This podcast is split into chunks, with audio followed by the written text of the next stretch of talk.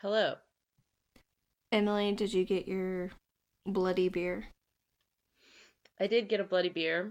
Um, I also remembered a story I wanted to tell you on the podcast because I also got uh, an old-timey disease recently. Oh, yeah? Was it? Did, First of did all, you get consumption? Say, no, uh, not yet. Uh, fingers crossed. Uh, no, I was just gonna say. Let me preface this by saying that it's not life-threatening in any way, nor does it involve poop. But um, I live in Colorado. It's been very cold, and I live in an old house that's heated by radiators. Uh, which is to say not very well. Like, I put a blanket up and only heat half my house, and it's still fucking expensive.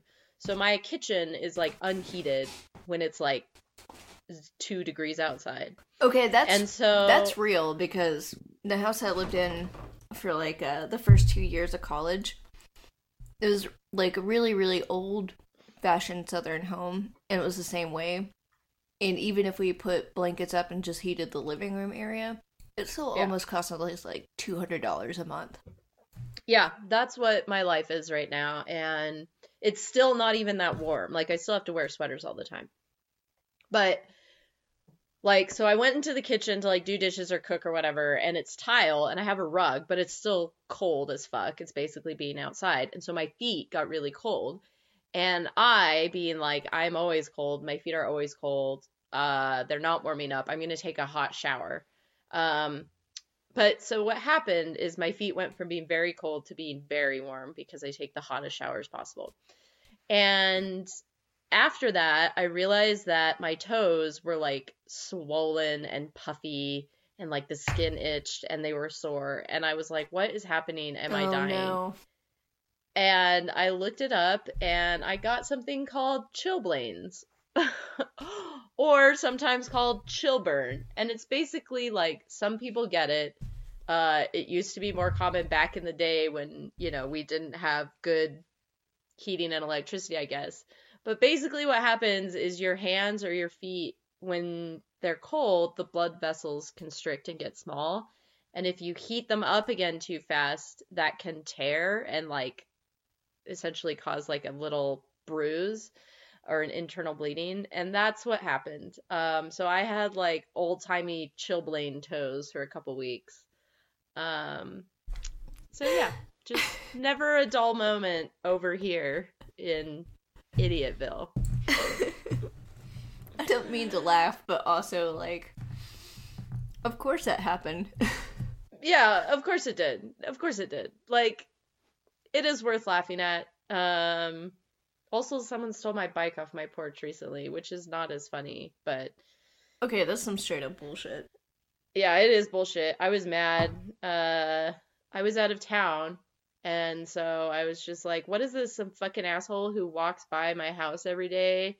Because you can't even see that there's a bike, and my porch faces the alley, so it's not like it's people walking by every day, and I was just... mad. And, like, my pet sitters were coming and going, so it's not like my house was abandoned. And that bike is fucking worthless, but I loved it, so I'm just like, ugh, you fucking dill hole. Anyway.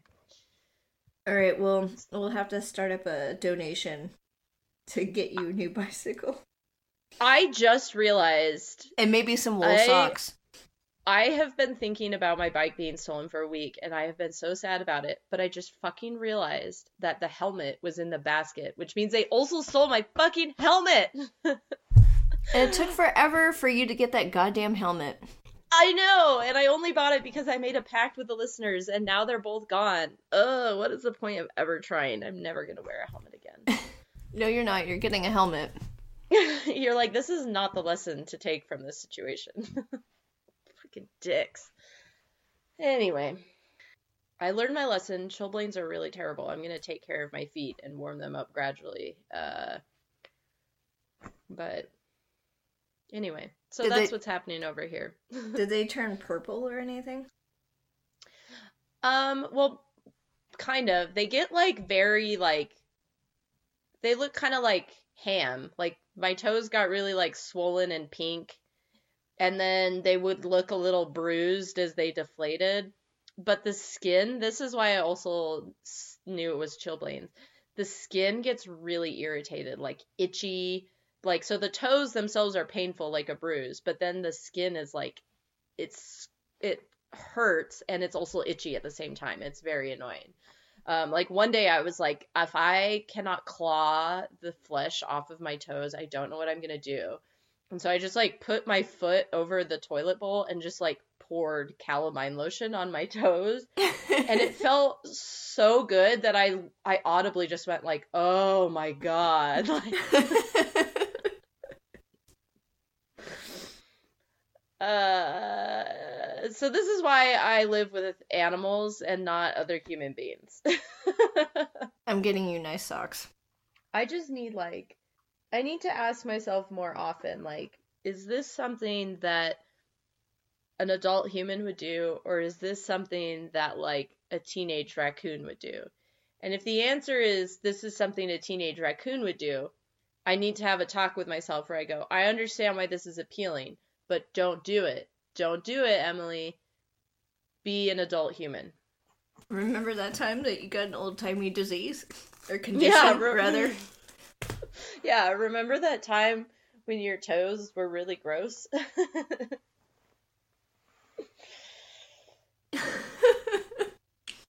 Okay. Welcome to All Things Terror. This is a research podcast where we tell you tales from science, history, and true crime that will spoopy you right up. I'm Emily with the gross toes. And I'm Jennifer, who wears warm socks on her feet when it's cold. Yeah, Jennifer is the adult human. Emily is the teenage raccoon of this podcast. As all podcasts are basically two females, one an adult human and one a teenage raccoon. Now you know which is which in this role. Wait, is that true? Is that true? Yeah, yeah, of course. Oh, I did. I didn't know. The more you know. Yeah. I mean, teenage raccoons are actually uh, far more prevalent in media than most people would realize. I mean, that does explain celebrities, so. So this week, I have a tale for you. It's a bummer. It's interesting, but it's a bummer. Um, I've heard of this in bits and pieces, and recently I listened to this episode of Dark Histories, which is a podcast, um, and it's from season three, episode twenty, and my topic is like a little mention in this, um, but I will say that episode is the Sadamichi Hirasawa and the Teigan incident. And it's only tangentially connected to my story, but it is a wild ride. Um, so I would highly recommend that episode to everybody. What I'm going to talk about today is uh, Japan's... I don't know why I said it. Like, I have never said that word in my life. Let's try again. Japan's. There we go. Uh, Unit seven thirty-one. Okay. Do you know, do you know about this? No. Oh, damn, girl. All right. So uh, before we get into it, I just want to say that a lot of my documents, I, I looked up a lot of stuff, but the bulk of it comes from two books. One is Unit seven thirty-one Testimony by Hal Gold, and the other one is Factories of Death by Sheldon H. Harris. Um, and both of those sources kind of tell this story through the prism of one man, Ishii Shiro, who's sort of the architect of this whole thing. And that's kind of how I'm also going to tell this story. Um, but before we get into it, I want to put some things in context of like where we are. So we're in Japan, or Japan, if you've forgotten how to speak, around the era of World War Two. So all kinds of great things are happening globally. Um, prior to World War Two, Japan has recently had a war with Russia, and they also really fucking hate China. So, you know, just some knowledge. Um, in nineteen twenty-five, the first Geneva Convention was signed, um, and this came at the heels of World War One. Japan was one of the countries that signed that, and Japan, or Japan, the Geneva Convention, um, which we all know is like you can't torture people and stuff, uh, also banned biological and chemical warfare.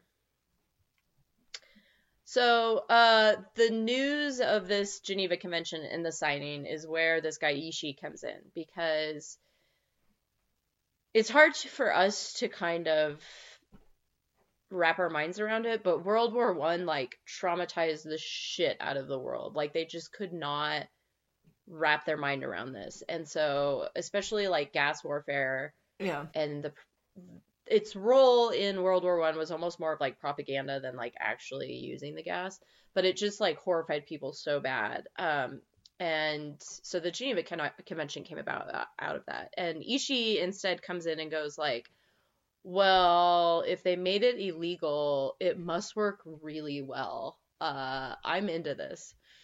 Um, which is not the reaction most people had, and is also the argument that like fucking gross thirty year old dudes who try to have sex with fifteen year old girls have, like, well, if it's illegal, it must be great. Right. Um, yeah. So Ishii is basically that slimy dude. Um, who is this guy? Well, he's been to the army. He goes to medical school. He ends up maintaining professional ties in both worlds. Um, eventually he ends up teaching back at his alma mater, and he marries the school president's daughter. So he is like moving on up. He's climbing ladders. And according to sources that I read, that's exactly what he was all about. Um, that and being like a fucking weirdo. Uh, he's married, but he's like an obsessively big fan of geisha houses, which are essentially sex workers in this area and context. Um, he was well known for liking young girls, like no older than fifteen. So ew, gross. I made that metaphor joke earlier, but reality, he is a creepy, gross dude. Um, Hal Gold, who wrote one of those books, said, quote, as a student, Ishii seemed to have had personality problems. More succinctly... Sorry. Yeah, no, this is a great burn. Just wait. Quote, more succinctly, he created problems for others. He was pushy, inconsiderate, and selfish. In harmony with these personality traits, he was also a ladder climber. End quote. So this guy's just like roasting him. He's like, this guy sucked. You did not want to be in school with him. Oh god, what what a what a understatement. Yeah, he seems like he had personality problems. Yeah, like he seems like one of those guys. Like when we think about villains of history, there's always like, oh, he was like totally wonderful and pleasant to be around, and then later I found out he was a serial killer. Or there are people who are like, he was really petty and shitty, but he never did anything bad. Ishii seemed to have both of those bad traits. Like, he was really, like, petty and shitty to be around all the time, and he did big, horrible stuff. Um, Harris has this other story that, like, in the student days, like, they would work, when they were in medical school, they would, like, work in the labs all day and then, like, wash their dishes and leave them in the rack to dry, so that you could come in the next day with clean dishes. And what Ishii would do is he would work at night. So he would come in and everyone's clean dishes would be laying there in the lab. So he would just make them all dirty and use them Dick. Overnight and not clean them up. Dick. Yeah, he's a dick. Um, his first big paper that he published is about, um, inducing malaria. So malaria causes crazy high fevers. Um, and he used, he did that to treat gonorrhea, which is something that we saw with syphilis. Clint, actually, when you did the syphilis episode in season one, I think, uh, I think it was season one you did that, maybe season two. Um, it was so Clint long was the ago. One, I know Clint was the one who was like, They're, they used to like experiment with malaria because it would give you a high fever and it would like kill the syphilis. Um, and so he was doing that too with gonorrhea, but he was giving people malaria on purpose, which is not really ethical. Um, if, if that's a controversial statement, just know, here's something you've learned from us. You can't give people diseases on purpose to study what happens when they get the disease. It's rude. Okay. It's Don't yeah. be rude. Don't be rude. wash wash the dishes that you use in class and don't give people diseases on purpose, all right? It's it's just that easy. Yep. But Ishii gets really into this idea of biological warfare. He loves it. He essentially bullies the university until they start what is called, quote, the Department of Immuno- Immunology, and he's the chair. he has tons of military backing, because if you can weaponize diseases, that would be great. The military would love it, right? Um, later in this role, he invents a water purification system, um, which is a really big deal. It makes him kind of a famous scientist. Um, in all wars, except maybe our now forever war that we're in, disease has killed more combatants than actual combat. So there was like a need for water purification, um, but it also came off of this racist paranoia that the Chinese would purposely give Japanese people, who at this point were occupying parts of China, cholera. So it's sort of like this real need coupled with racism, and he's like, I love that spot. Um, and I bring this up early because this is sort of where he bursts onto the scene and becomes like a really big deal. Um, but the, and I'm going to read this long name, Anti-Epidemic Water Supply and Purification Bureau, A K A a Water Purification Bureau, um, would eventually come to be synonymous with like human experimentation. Cool, so, cool, cool, cool, cool, cool. Yeah, he has this like legit veneer, but everyone is well aware that it's a veneer. Um, also, there's another really weird story about this that's probably one of the very few funny parts. Um, but Ishii, this fucking weirdo, at one point is like demonstrating his water purification system, and like to show that it works to like government officials, including the Emperor Hirohito, he like whips out his dick and pees directly into the filter, and then offers the Emperor like the water, the pee, filtered pee that came out, and the Emperor is like, pass. Uh, so Ishii, quote, downed with evident delight the urine turned water. Wow. Yeah, so this guy is weird. Also, just imagine being in that meeting where you're like, listen, I have this product that works, uh, and it would be wonderful for soldiers. Let me show you. And then that someone just pees directly into it and is like, drink this pee. No, I'm not going to imagine that. No, thank that. you. Nope. Mm-mm. Um. So this brings us up to nineteen thirty-two. Uh, drinking the pee water, not getting cholera, all this great stuff. Um. In nineteen thirty-two, Japan invades China. Um, I tried to look this up and I was like, no, too complicated. Uh, but it's, it seems very much like the Anschluss, um, in Germany, where there's sort of like this pretext for invading, and they don't consider it invading. They're kind of like, we're doing this thing. Anyway, if you're interested in it, you can look it up. Uh, but our guy Ishii really like knows an opportunity when he sees one, and he moves into the city of Harbin, China with his army officers, um, to do research and have like this military backing and become essentially do whatever he wants. Um, but he realizes that Harbin is too big of a city, um, to get up to the antics. So him and his cohorts like find this village outside of it, like south, south of this city. And they, quote, forcibly evacuated all the inhabitants and burned most of the buildings. So he's a chill dude. Um, they call this the Togo Unit. They get peasants to build structures for them, and this ends up being the Zhongma prison camp. And basically, it is honestly a prison, except that it was built for um, to be able to hold like a thousand people, and there's usually only five hundred to six hundred people there. There's also rumors that they're killed on purpose. Uh, but what Ishii does with his prisoners, um, they're fed slightly better than regular Chinese peasants. They're given like good rations.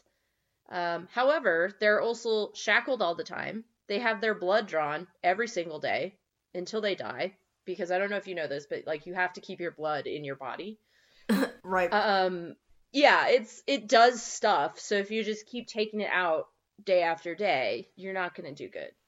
Um, there's not a ton of records about this because later, um, it's, it's very secret, but the secrecy of it eventually gets compromised. And so they destroy everything. Um, but what we do know is that they, the things that have come out of it, one, they tested whether cholera or plague, like literal bubonic plague situation, would be a better biological weapon. If you're wondering, the answer is plague. Uh, Felix, don't growl at the cat. Rude. He, he just does this sometimes. Felix, stop it. Rue, you can come in here if you want. Felix, don't be an Ishii. He is...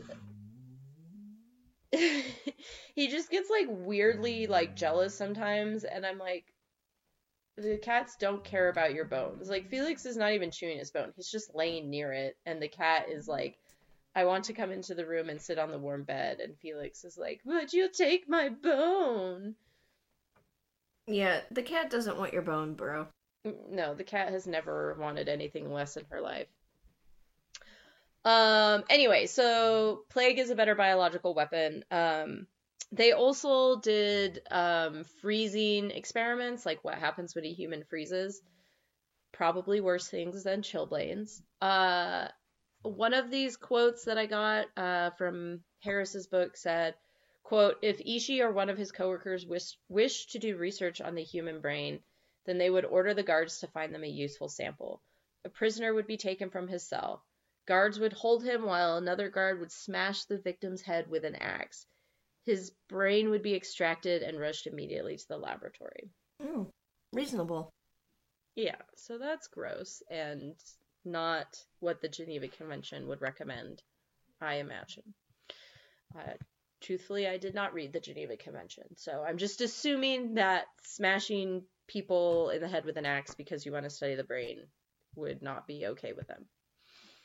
Um, so like I said, this, they, they try to keep this really secret, um, but it, it gets compromised. Um, so they destroy everything, destroy the buildings, and they move even further south, um, to an area that's known as Pingfan. It's, it's sort of several villages. Um, and the first thing they do in Pingfan is they displace a bunch of Chinese people. They're just like rolling into town and they're like, get the fuck out. We don't care if your ancestors are here. Here's ten dollars, even though your land is worth fifty dollars, and we're not even paying you for these buildings. Fucking kick rocks. Um, and then they get the Chinese people to build their compound, and they basically torture all of these Chinese locals as they're doing it. They beat them. They have dogs attack them. Uh, one time, there's this story of, um, it was, there's like this crazy wind, and they had this, um, like, Chinese man climb up on the roof. They're like, you need to replace those tiles. And because it was crazy windy, he was blown off the roof and died, presumably. Um, and the guards laughed. So it's a very, like, slave labor, racist, not great place to work. Right. Um, another very telling section from Harris that I will read, um, quote, it was such a huge project that even arrogant Japanese administrators were forced to invent a cover story for Ping Fang.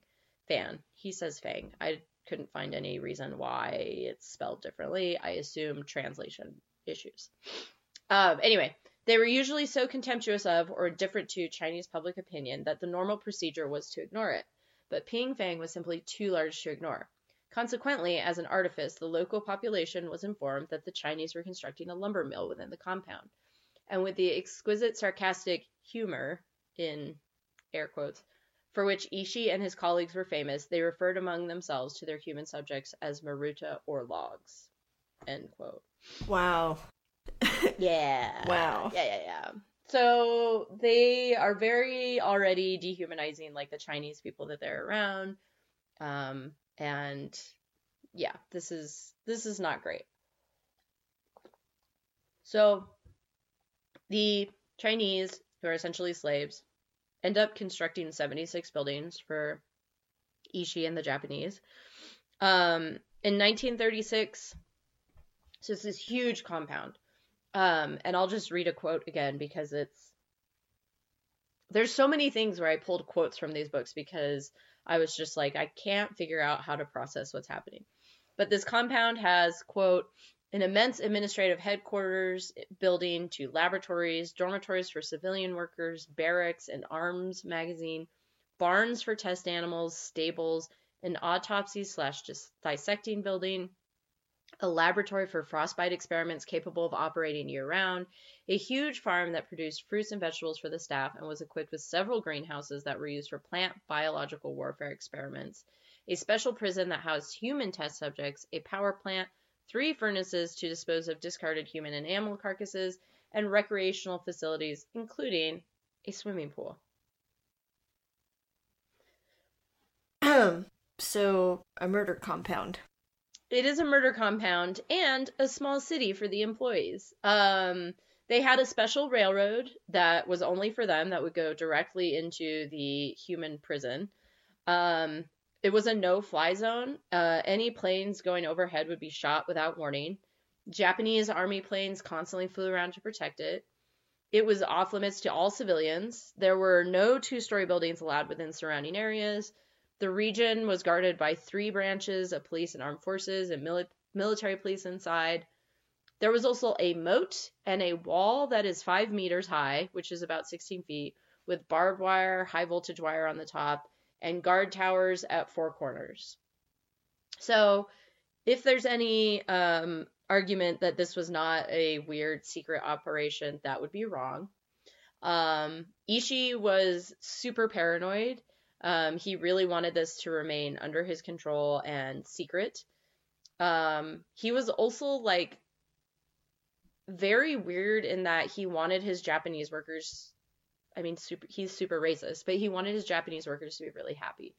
Um, so for those people, there was also, and here's another quote, twenty-two state-of-the-art dormitory buildings, a one thousand seat auditorium complete with a library and bar, the swimming pool, gardens, small bars and restaurants, bathrooms. My note was like, yeah, duh, of course there's bathrooms.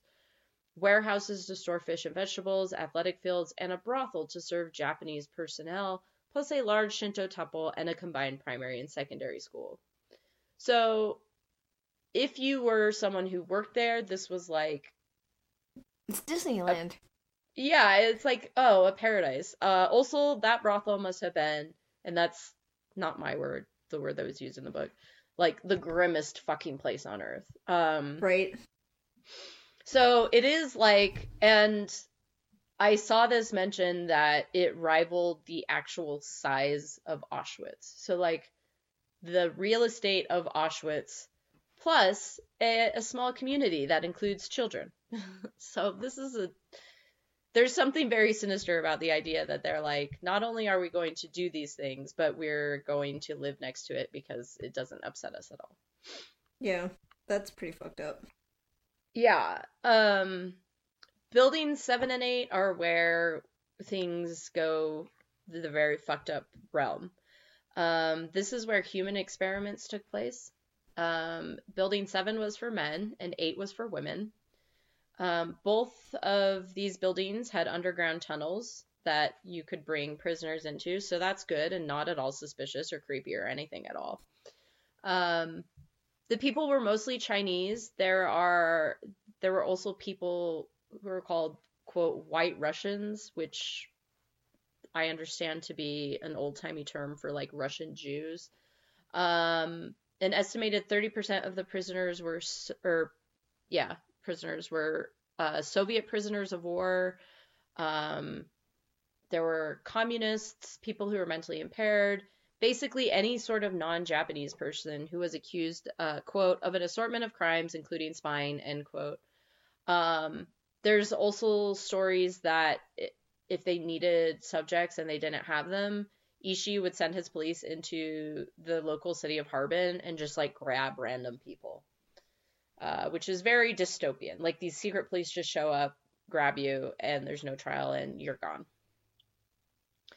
So, what kinds of experiments, you might be wondering. Uh, or you might not be wondering, but I'm going to tell you anyway. Um, the main work and the most documented work, and when I say most documented, like, I was looking at primary sources, I was looking at peer-reviewed sources, in addition to these two big history books. Um, and the stuff that gets mentioned the most is biological warfare. Um, the idea was, one, to figure out what kinds of biological warfare we could use, and two, um, how to spread them. One of the big ones that they studied, three, were um, anthrax, plague, and glanders, I do not know what glanders is, but anthrax is um, a disease that uh, livestock get, and then because we grew up in a nine eleven world, we know that it can be turned into a powder that's very, very deadly for humans, especially if it's inhaled. Plague is plague. Um, they experimented with different ways to deploy them, like bombs, bacterial clouds, quote, volunteers used as saboteurs. So like getting someone sick and sending that person into a populated area. Um, the author Hal Gold said that there were four main areas of study. Um, frostbite was one, cholera, quote, epidemic hemorrhagic fever, which is stuff that will kill you dead, and plague. Uh, so we might be wondering, how did he study these things? Well, with prisoners um, or those, uh, what they called marutas or logs. Um, people were injected with diseases. They were forced to eat food with germs in it. And then there's like this part where everything just like goes off the fucking rails and it stops being about like biological warfare. And it's just like everyone working there was just like, I wanted to see what would happen. Um, The word vivisection comes up a lot. Uh, Harris, here's a quote from Harris, quote, some of the tests involved hanging, quote, material humans upside down in order to determine the time necessary to choke to death, unquote. Um, there were a lot of experiments about like how long will it take people to die if we dehydrate them, if we remove parts of their organs, like livers. Um, they would amputate limbs to let people bleed out, bury them alive, quote, they would put, quote, people into high pressure chambers, placed into centrifuges and spun to death, deprived of food and water, or exposed to lethal doses of x-rays. To determine the relationship between temperature, burns, and length of survivors, prisoners were torched with flamethrowers or exposed to phosphorus or chloride gas, unquote. Uh, which is from a website. Uh, medical bag. Uh, all of this is really just to like, there's no real scientific reason for any of this except to be like, how will these people die? How long will it take? Well, um, really just to torture people. It, yeah, really just to torture people. Um, and one of the things that um, the Harris book made a really kind of a point of making out is that like, um, a lot of these people, like it wasn't in Nazi Germany where you got into these positions because you were a party official and you like bought the ideology and you like hated Jews and really like thought they were subhuman.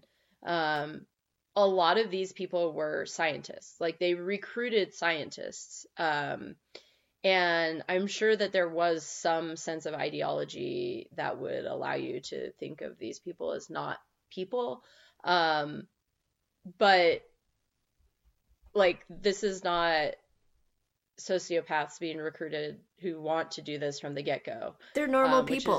Is, yeah, they're normal people, which is much more frightening. Um, I was going to end with this quote, but I'll just read it now because it's exactly on there. Um, it's from Harris, Harris's book. Um, it says, others, both civilian and military personnel, knowing what they would be expected to do once they were established in Pingfan or in any of the other laboratories under Ishii's jurisdiction, so he had other compounds as well, um, willingly enlisted in his cause because they could pursue research unhindered by either financial or ethical considerations. For them, ethics were not an issue. They knew right from wrong.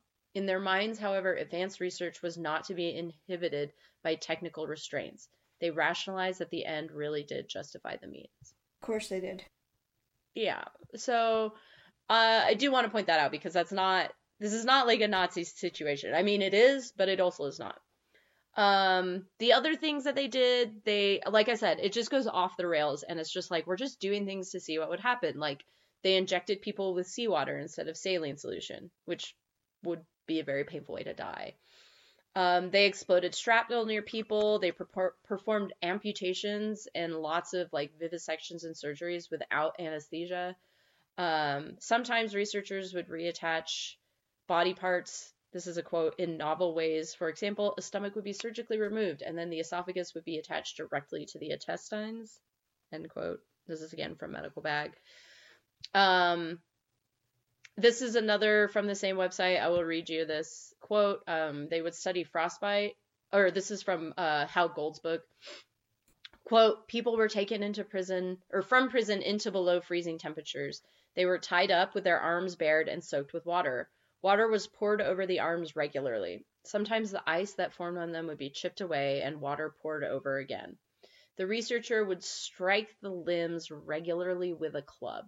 Then an arm made a sound like a wooden board's being hit. This indicated that the limb was frozen through, and from there, different methods of treatment were tested. Legs and feet were exposed to similar treatments. Some experiments resulted in the flesh and muscle falling from the bones. Ugh. Others left the... Yeah. Others left the bones so brittle that they were shattered by the blows from the clubs. Either way, the eventual revo- result was the same, gangrene and the wa- rotting away of extremities. They reported that victims had no hands, no feet, end quote. Yeah, what else would they expect to happen? Yeah, don't worry. It gets worse. Um, like the Tuskegee experiments in America... Um, they would also monitor the rate of syphilis without intervention, even though there were interventions available. Um, they would bring in prisoners, one male and one female, and basically force them to essentially rape each other at gunpoint or be shot, um, so that they could track the transmission of vener- venereal diseases. Um, they would also, instead of just observing these diseases, uh, again, this is from a Hal Gold book, quote, researchers were able to employ live dissection to investigate how different internal organs are affected at different stages of the disease.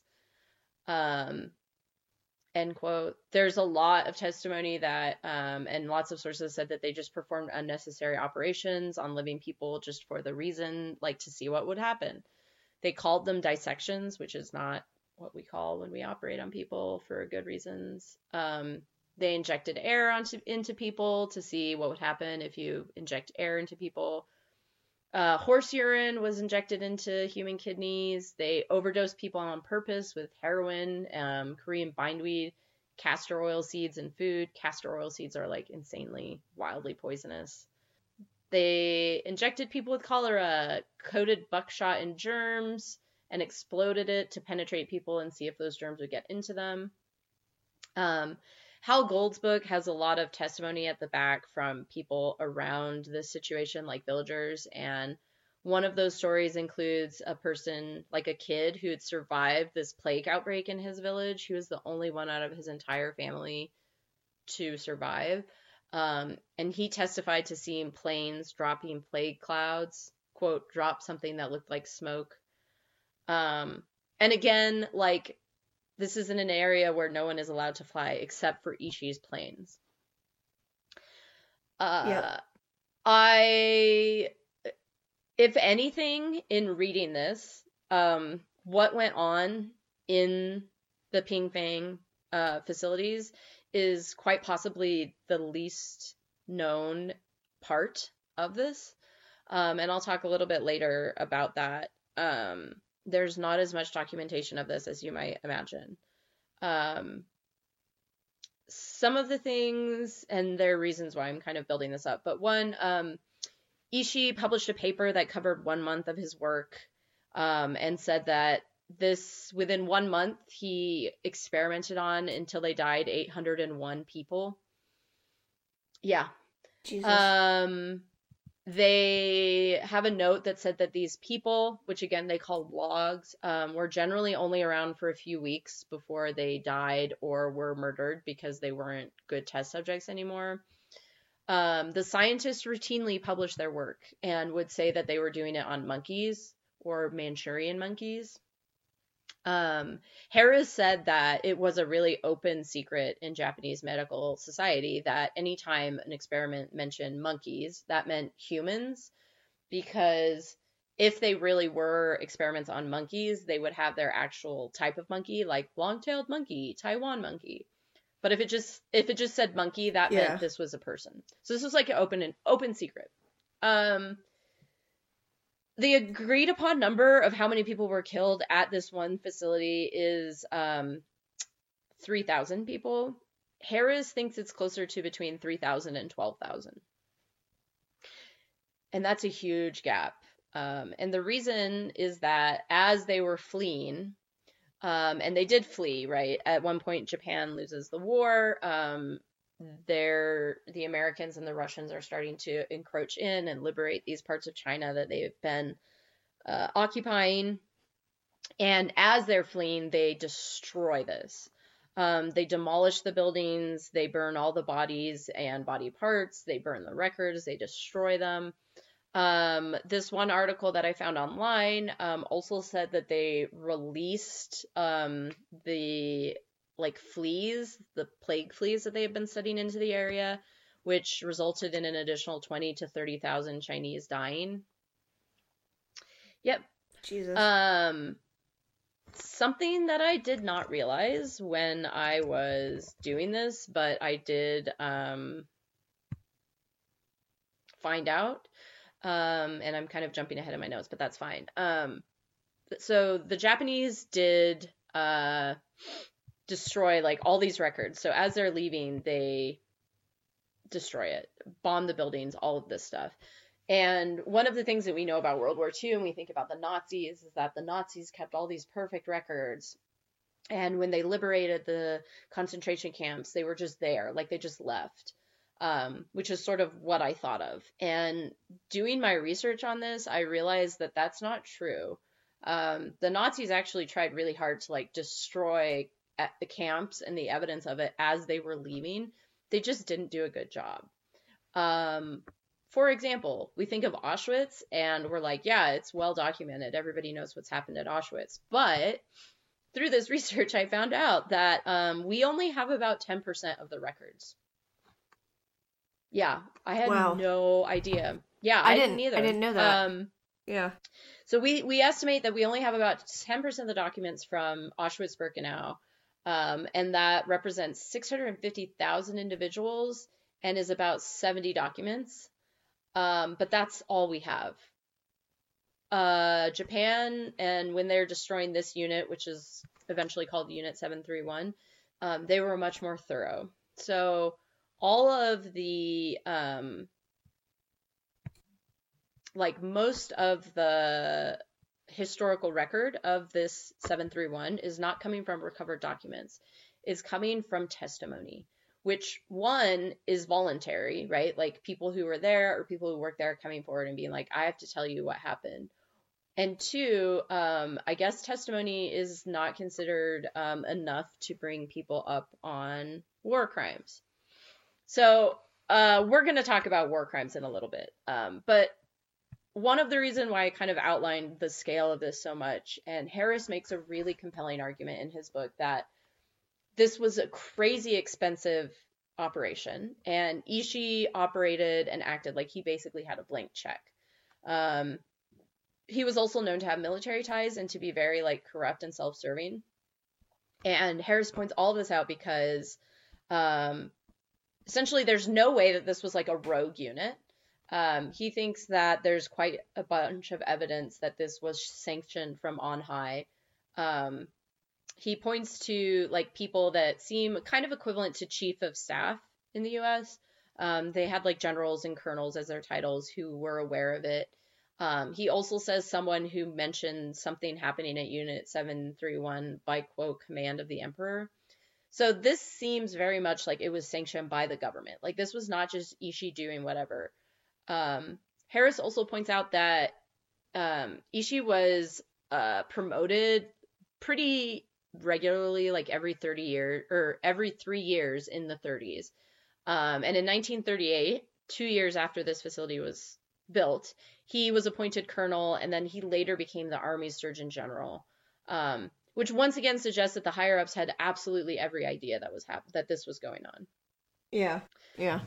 Uh, I also found a New York Times article uh, that I think was from nineteen ninety-nine, and um, uh, Bob Doheny is quoted in it. He's this guy who was a lawyer um, on the United States prosecution team in Tokyo.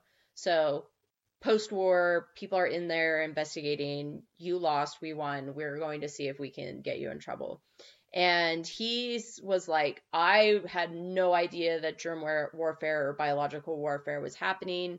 Um, And we'll come back to this later. He was like, I was blown away. But he said that um, the emperor and other people were not brought up on war crimes. And he says that this was a big mistake. And he his quote is, quote, I don't think there's any question of the emperor's guilt. Um, which is to imply that the emperor absolutely knew that this was happening. So all of this comes to this idea that we have a lot of Nazis that have come up on war crimes. We have hunted down a lot of Nazis. This has been a big thing, right? The Nuremberg trials are trying Nazis for their crimes against humanity. That's where the phrase crimes against humanity comes from. Um, and yep. So the question is, like, how does Unit seven thirty-one factor into this? Um, in that nineteen ninety-nine New York Times article, um, there is a Rabbi, Rabbi Abraham Cooper um, who had like ad- advocated for the Japanese to be like, you need to admit that you did this the way the Germans do. And his quote about this situation is like, quote, imagine hundred of, uh, hundreds of Mengele's. Like, we know about Doctor Mengele in Germany. Why don't we know about this? Um, and there are three reasons. And I will say, um, no one has ever really been tried or held accountable for any of this. Um, Ishii, spoiler alert, uh, lived like in retirement and had a government pension until his death. Um, other people who were involved in Unit seven thirty-one, uh, and this comes from a bioethics um, peer-reviewed article, quote, others became heads of important institutions, including Tokyo Prefectural University, the Olympic Committee, and the Green Cross, which is sort of like the Red Cross, um, and at least seven of the directors of Japan's post-war National Institute of Health and five of its vice directors had worked within the Ishii network and has conducted human experiments. Many also went into the private sector and earned fortunes, end quote. Um, there's also been people... Um, publishing their work in Unit seven thirty-one in medical journals um, without like any compunction, like no fear or shame in this.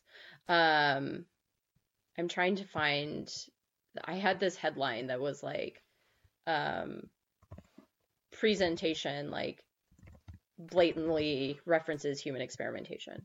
Um, well into the eighties, I will say. I saw some citations throughout that well into the eighties this would happen.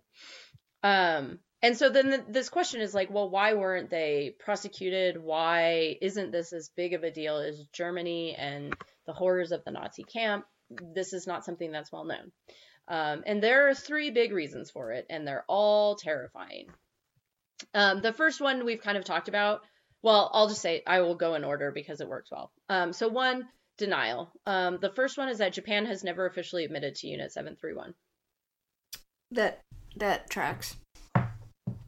Yeah, they've never copped up to it. In fact, as recently as two thousand three, the Japanese government is like, oh, we don't have any records on this.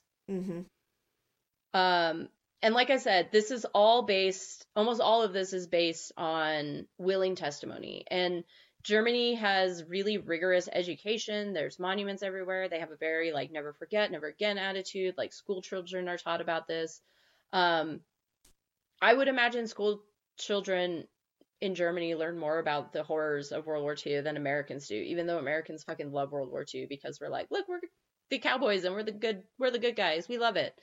Um, Japan has none of that culture. Um, Wikipedia said that Japanese history textbooks usually will contain references to Unit seven thirty-one, but the way that they do it is to say, and this comes from a Japan Supreme Court ruling in nineteen ninety-eight, they ruled that there was, quote, an academic consensus that Unit seven thirty-one had existed. So they're not admitting it, but they're saying, well, I guess researchers think that this is real. Uh-huh. Sure. Sure. Yeah. Okay. Um, as early as recent as twenty fourteen, um, our own government, our own National Archives was like, oh, hey, we have a bunch of like records about Japanese war crimes that we're going to declassify right now, which was six years ago, barely. Um, the press release from this declassification said, quote, the Nazi war crimes and Japanese imperial government Records Interagency Working Group, I W G, which will come up again, um, announces the availability of one hundred thousand pages of recently declassified records as a result of a, of a search for files re- relevant to Japanese war crimes. Um, a lot of these are either newly declassified or they have been declassified, but they're just sort of like scattered all around and hard to kind of trace. And so the National Archives sort of, or this working group, um, like kind of put them in one place and published this book. Um, it's called Researching Japanese War Crimes Records, Introductory Essays. Um, and they have a database now, and you can find this online. It's super easy to find. Um, but this is like a small percentage of what's available. We've steadily been declassifying things since the nineteen fifties, but it's still sort of haphazard. Um, in nineteen ninety-nine and two thousand two, this group also gave reports to Congress sort of about how they're still doing their research. They list their research publications, and so far there aren't any peer-reviewed publications coming out of this particular group about Unit seven thirty-one. So this is not to say that people are not studying and publishing about Unit seven thirty-one. They are. It's just that this group hasn't published anything peer-reviewed out of that yet. Uh, in twenty fifteen, the Japanese National Archives also did this weird thing um, where they declassified a list of people that they said worked at this Pingfan location, um, which is Unit seven thirty-one, officially known as the Epidemic Prevention and Water Purification Department. Um, this they released this list under pressure, and I know we have very sad stories, and um, there's always a shining hero, and here is where we get Seasons four hero. It is um, a Professor Katsuo Nishiyama.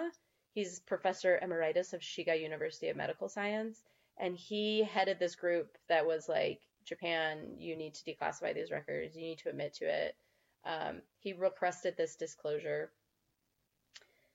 And this list came out in twenty fifteen. It lists three thousand six hundred seven people who worked at Unit seven thirty-one, even though, um, yeah, Jesus that's Christ. a lot. fifty-two surgeons, forty-nine engineers, thirty-eight nurses, and over one thousand combat medics. However, um, this article also points out that they really think there were closer to ten thousand people employed there. Yeah, so a small, a small town, town um, and we only have a very small portion of it. Um, another list came out in twenty eighteen, but it's still deeply, like, very, very redacted, very incomplete.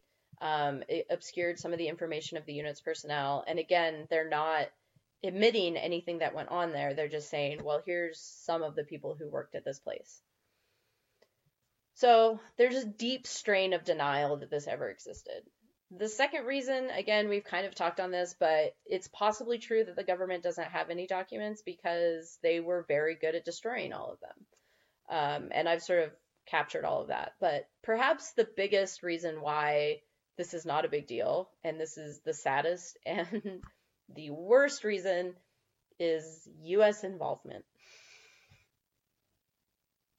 Oh, cool.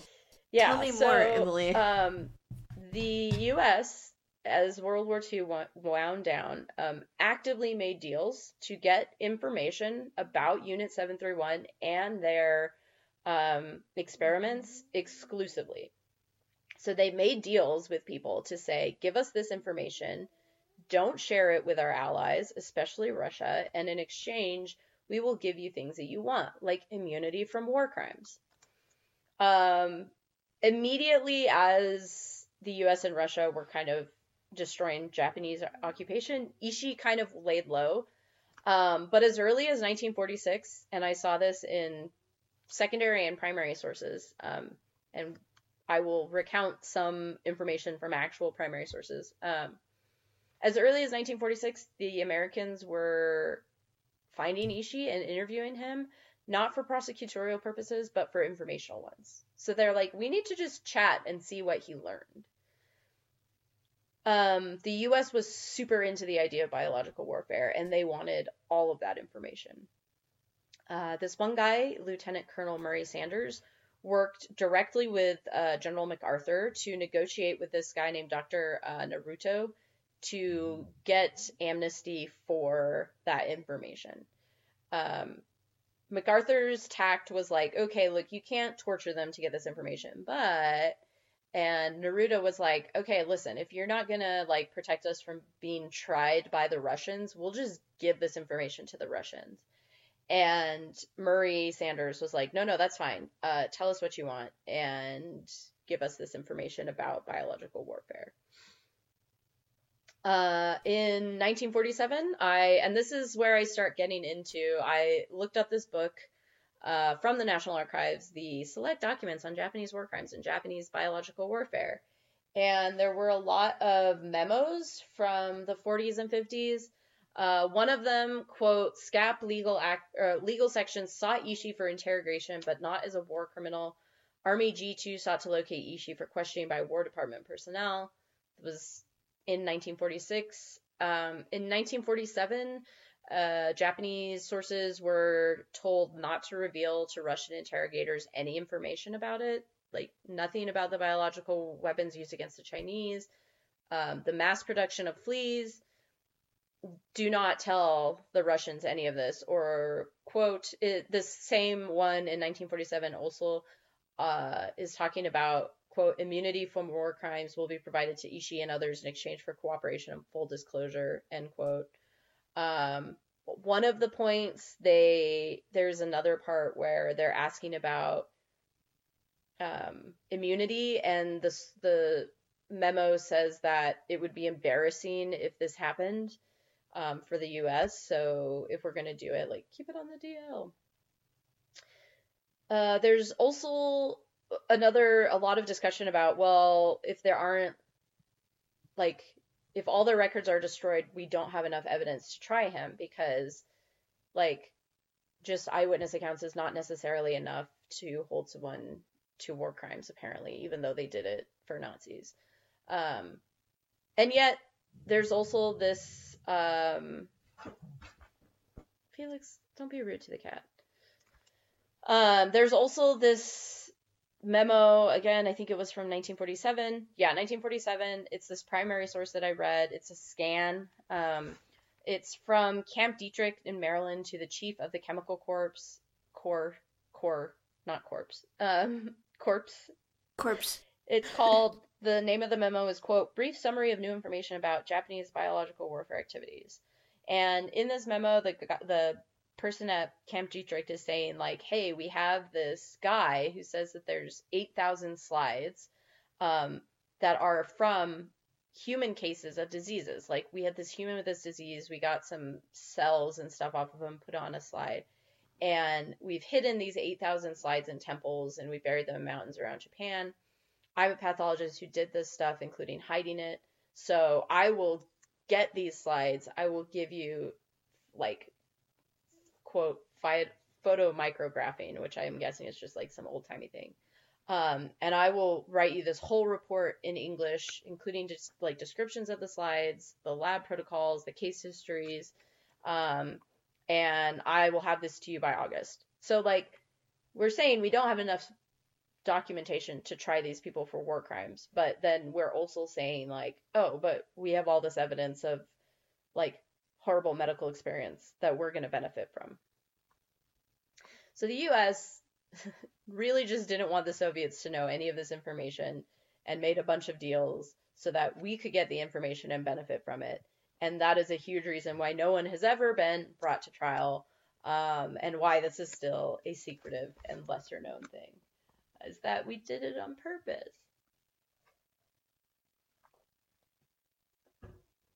It, That's some fucked up shit. Yeah, it's super fucked up. Um,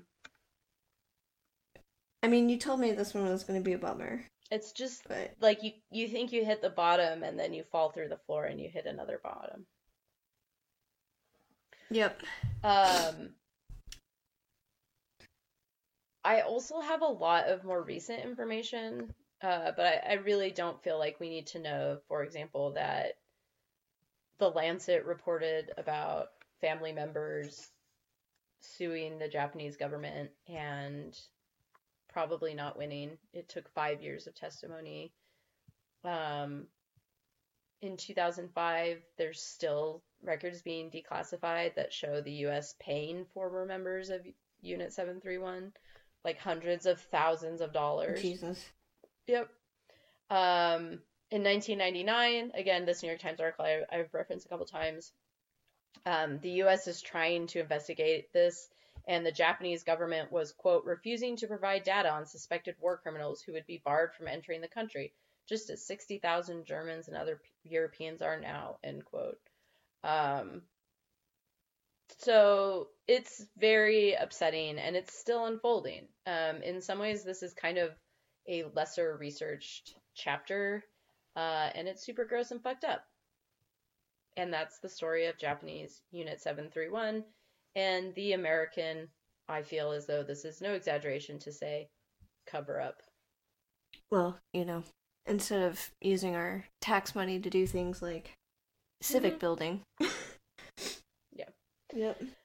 It's pretty bad. It's pretty gross. Um, I have no doubt that there are very upstanding institutions in the U S now that are benefiting from that research without knowing it.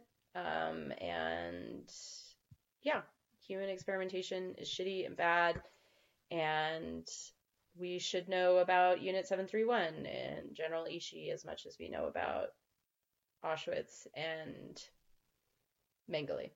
Although I will also say, um, another thing that I found out about Germany in this research, I found this article about Auschwitz from nineteen ninety-two, and it was saying, like, generally, we would say about one million people were considered, like, were murdered at Auschwitz. But for years, like, really up until the nineties, they thought the cl- number was closer to four million. So in nineteen ninety-two, this article is talking about that, like, revision and, like, how we're doing more research. So, like, Unit seven thirty-one is another great example of, like, we're still declassifying documents as early as twenty eighteen. We still don't know anything about it. Like, this feels like it happened, and I mean, it did. It happened, like, eighty years ago. It's still, like, essentially new historical information. Very, very important, important, yeah. So if you are an undecided major in college right now, and you found this very fascinating, you could have a ripe research career in Japanese involvement in World War Two and war crimes. And that is gross.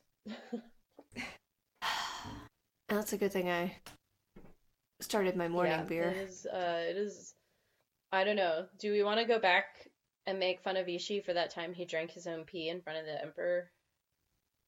That that was a that was a happier time. That I mean, was a lighter moment in our lives in this story. I mean, I do, but at the same time, it's like, clearly he, he didn't give a shit. shit. And not in the fun way, like your friend who's like, I'll eat ten tacos for dinner. Not not in a fun way. Whatever. In a really mean, unpleasant way. Like, I'm going to make these tacos out of human skin. Not people that want me to do it either. I don't give and a I shit. And I don't give a shit. Someone get yeah. me a urine drink. Well, go pet a cat. Go eat a taco. Don't think about this too much today. Uh, and don't call people logs, because that's dehumanizing. Yes, people are yeah. not logs. When you dehumanize people. people, it just makes it easier to do terrible things to them. So as soon as you hear someone being like, they're not a person, they're a... insert something gross here, you shut that down. What about you being a teenage I mean, raccoon? That's me telling myself that, and I am saying it because it's awesome and I'm elevating myself. So, who doesn't want to party with a teenage raccoon? I'll eat fucking anything. Fair enough. Yeah, you Fair can enough. Call me a teenage raccoon. But, uh, you know, be nice to everyone else. Well, good. Goodbye, goodbye forever. forever.